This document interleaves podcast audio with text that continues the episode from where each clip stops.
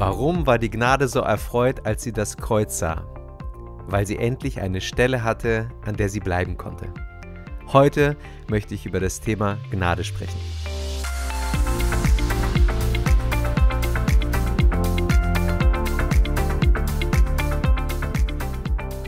Gnade ist ein Konzept, das das Herzstück des Christentums darstellt. Es beschreibt die unverdiente Liebe und Barmherzigkeit, die Gott seinen Geschöpfen schenkt unabhängig von ihren Taten oder Verdiensten. Diese Gnade ist ein Geschenk, das das Christentum von anderen Religionen abhebt und das es wert ist, erforscht zu werden. Die Bibel ist voller Geschichten von Menschen, die die Gnade Gottes erfahren haben. Hier sind einmal drei Beispiele von Personen, die eine bewegende Begegnung mit Gott hatten. Paulus. Paulus, früher bekannt als Saulus, hatte eine lebensveränderte Bekehrungserfahrung auf dem Weg nach Damaskus nachzulesen in Apostelgeschichte 9. Paulus wurde später zu einem der wichtigsten Verkünder der Gnade Gottes und schrieb viele Briefe an die früheren Gemeinden. Durch ihn verbreitete sich die Botschaft der Gnade Gottes in viele Teile der damaligen Welt. Petrus. Petrus, einer der Jünger Jesu, hatte eine tiefgreifende Begegnung mit Jesus nach seinem dritten Verrat. Es muss für Petrus ein dramatischer Moment gewesen sein, als er realisierte, dass er seinen besten Freund verraten hat. Aber für Petrus endete sein Versagen nicht in einer persönlichen Katastrophe. Durch seine Begegnung mit Jesus erkannte Petrus die Gnade Gottes und wurde zu einem wichtigen Führer in der frühen Kirche. Nur die Gnade Gottes ist dazu in der Lage. Cornelius. Cornelius, ein römischer Hauptmann, hatte eine Vision, in der ihm gesagt wurde, dass er Petrus suchen sollte. Und durch die Gnade Gottes und die Erklärung von Petrus wurde Cornelius und seine Familie zu den ersten Nichtjuden, die getauft wurden. Gnade ist nicht nur ein Konzept in der Bibel, sondern auch etwas, das wir heute in unserem Alltag erleben können.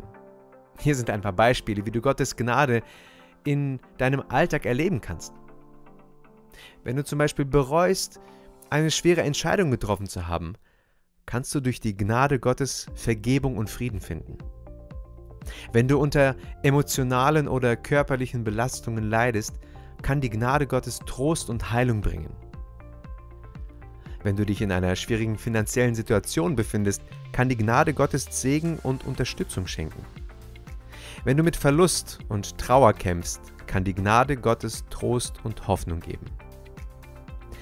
Gnade beschreibt, wie Gott seine unendliche Liebe und Barmherzigkeit den Menschen schenkt, unabhängig von ihren Taten oder Verdiensten. Gnade ist all das, was Gott aufgrund seines Werkes von Jesus Christus für uns tun kann.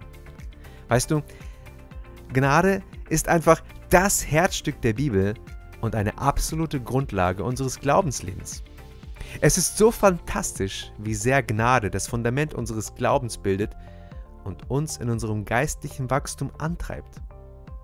Die Gnade Gottes zeigt uns nicht nur, wer wir sind und wozu wir bestimmt sind, sondern schenkt uns auch die Fähigkeit, dies auch umzusetzen. In Epheser 2, 8 bis 9 lesen wir, denn aus Gnade seid ihr gerettet durch Glauben, und das nicht aus euch, Gottes Gabe ist es, nicht aus Werken, damit niemand sich rühmt. Ich glaube, dass die Lehre von der Gnade Gottes das Zentrum und das innerste Wesen der Bibel ist. Alles von Gottes Werken in der Schöpfung bis hin zu seinen Verheißungen und seinem Werk der Erlösung ist auf die Gnade zurückzuführen. Gnade ist keine Sache oder Substanz, sondern ist Gott selbst, der sich schenkt. Im Psalm 86, Vers 15 lesen wir, Du aber, Herr, bist ein barmherziger und gnädiger Gott, langsam zum Zorn und groß an Gnade und Wahrheit. In dem Moment, wenn wir zum Glauben an Jesus kommen, werden wir mit der Gnade Gottes überschüttet. 1 Timotheus 1, Vers 14. Überströmend aber war die Gnade unseres Herrn mit Glauben und Liebe, die in Christus Jesus sind. Die Gnade Gottes ist erstaunlich, da sie in jeder Diskussion über das christliche Leben eine Rolle spielt. Gnade bedeutet, was Gott frei für dich tun kann, aufgrund der Arbeit von Jesus Christus für dich.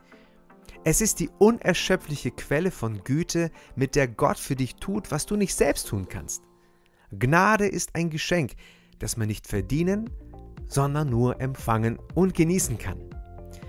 Stell dir mal vor, du hast die Wahl, entweder den Swimmingpool zu benutzen, um zu schwimmen und dich zu erfrischen, oder dich auf den Rand des Pools zu setzen und dich zu sonnen. Wenn du dich entscheidest, im Pool zu schwimmen, nutzt du die Gnade des Eigentümers, um dich zu erfrischen. Aber wenn du dich stattdessen entscheidest, dich auf den Rand des Pools zu setzen, verpasst du die Gnade, die für dich bereitgestellt wurde. Die Bibel sagt, dass wir durch Gnade gerettet werden und durch Gnade wachsen. Die Gefahr besteht darin, dass die Wahrheit der Gnade oft verloren geht, wenn es um das Wachstum im Glauben geht. Wenn Satan Christen davon abhalten will zu wachsen, dann wird er sie davon abhalten, auf die Gnade Gottes zurückzugreifen und sie wieder unter das Gesetz bringen, um sie in Knechtschaft zu halten. Gottes Gnade ist ein unerschöpflicher Strom der Güte, der aus dem Werk von Jesus Christus für uns hervorgeht. Er ermöglichte uns das Unmögliche, das wir alleine niemals erreichen könnten. Obwohl Gnade das ABC des Glaubens ist, geht ihre Wahrheit oft verloren, wenn es darum geht, wie wir in Christus wachsen. Vielleicht liegt es daran, dass Wachstum Anstrengung erfordert, während Gnade ein unverdientes Geschenk ist, das wir nur empfangen können. Aber die Bibel sagt uns, dass wir durch Gnade gerettet werden und durch Gnade wachsen. Paulus fordert die Kolosser auf, ebenso wie ihr Christus Jesus den Herrn angenommen habt, lebt in ihm. Nachzulesen in Kolosser 2, Vers 6. Tony Evans hat in einem seiner Bücher Folgendes geschrieben. Wenn ich der Teufel wäre und nicht wollte, dass Christen wachsen, würde ich sie davon abhalten, auf Gottes Gnade zurückzugreifen und sie zurück zum Prinzip des Gesetzes treiben, um sie in Knechtschaft zu halten. Römer 6 bis 8 enthalten Paulus klassischen Kontrast zwischen dem Gesetz Moses und der Gnade und beschreiben ausführlich unsere vollständige Unfähigkeit, Gottes Gebote aus eigener Kraft zu gehorchen. Streng dich also nicht an, Gottes Gunst zu erlangen. Empfang sie als Geschenk. Empfang seine Gnade durch den Glauben an Jesus Christus. Nicht nur unsere Rettung geschieht durch die Gnade Gottes, sondern auch unser Leben als gerettete Menschen wird von seiner Gnade und der Kraft des Heiligen Geistes in uns geprägt. Dies ist ein wiederkehrendes Thema in Paulus Brief an die Galater. Obwohl sie wussten, dass ihre Rettung allein durch Gnade geschehen war, verfielen sie in den Glauben, dass der Rest von ihnen abhängt. Doch der Punkt ist, unser Leben als Christen hängt von Anfang bis zum Ende von Gottes Gnade ab. Das bedeutet auch, dass wir anderen gegenüber ebenso barmherzig und gnädig sein sollten, wie es Gott uns gegenüber ist. Wir sollten uns um die Bedürfnisse anderer kümmern und versuchen, ihr Leiden zu lindern, selbst jenen, die uns schlecht behandelt haben, sollten wir mit Güte begegnen. Und zum Schluss möchte ich einen Text aus Epheser 2, 4 bis 10 vorlesen. Doch Gott ist so barmherzig und liebte uns so sehr, dass er uns, die wir durch unsere Sünden tot waren, mit Christus neues Leben schenkte, als er ihn von den Toten auferweckte.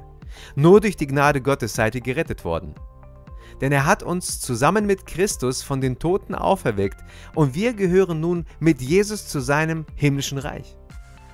So wird er für alle Zeiten an uns seine Güte und den Reichtum seiner Gnade sichtbar machen, die sich in allem zeigt, was er durch Christus Jesus für uns getan hat. Weil Gott so gnädig ist, hat er euch durch den Glauben gerettet. Und das ist nicht euer eigener Verdienst.